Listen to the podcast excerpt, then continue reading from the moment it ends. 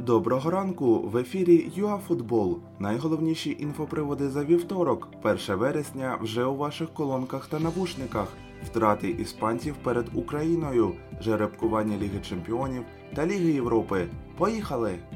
Динамо потрібно пройти АЗ, а потім у двох матчах в першому на виїзді та в другому вдома переграти переможця пари Гент Рапід, щоб потрапити до групового етапу Ліги Чемпіонів. До слова, поєдинок з голландцями пройде без глядачів, але в Києві.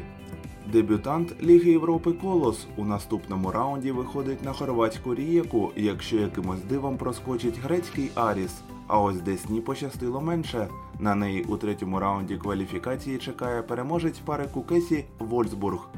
Патрік Фолетті, тренер воротарів збірної Швейцарії, вчора здав позитивний тест на коронавірус та на матч з Україною не полетить.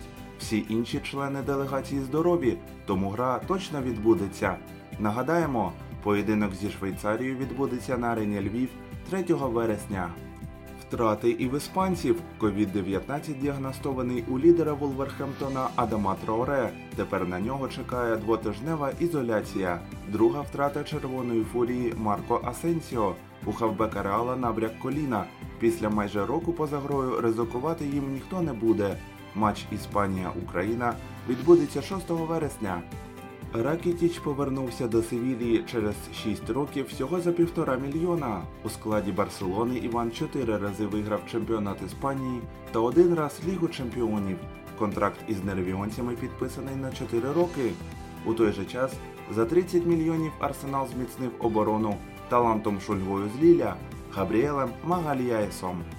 Це були всі актуальні інфоприводи від ЮАФутбол за вівторок, 1 вересня.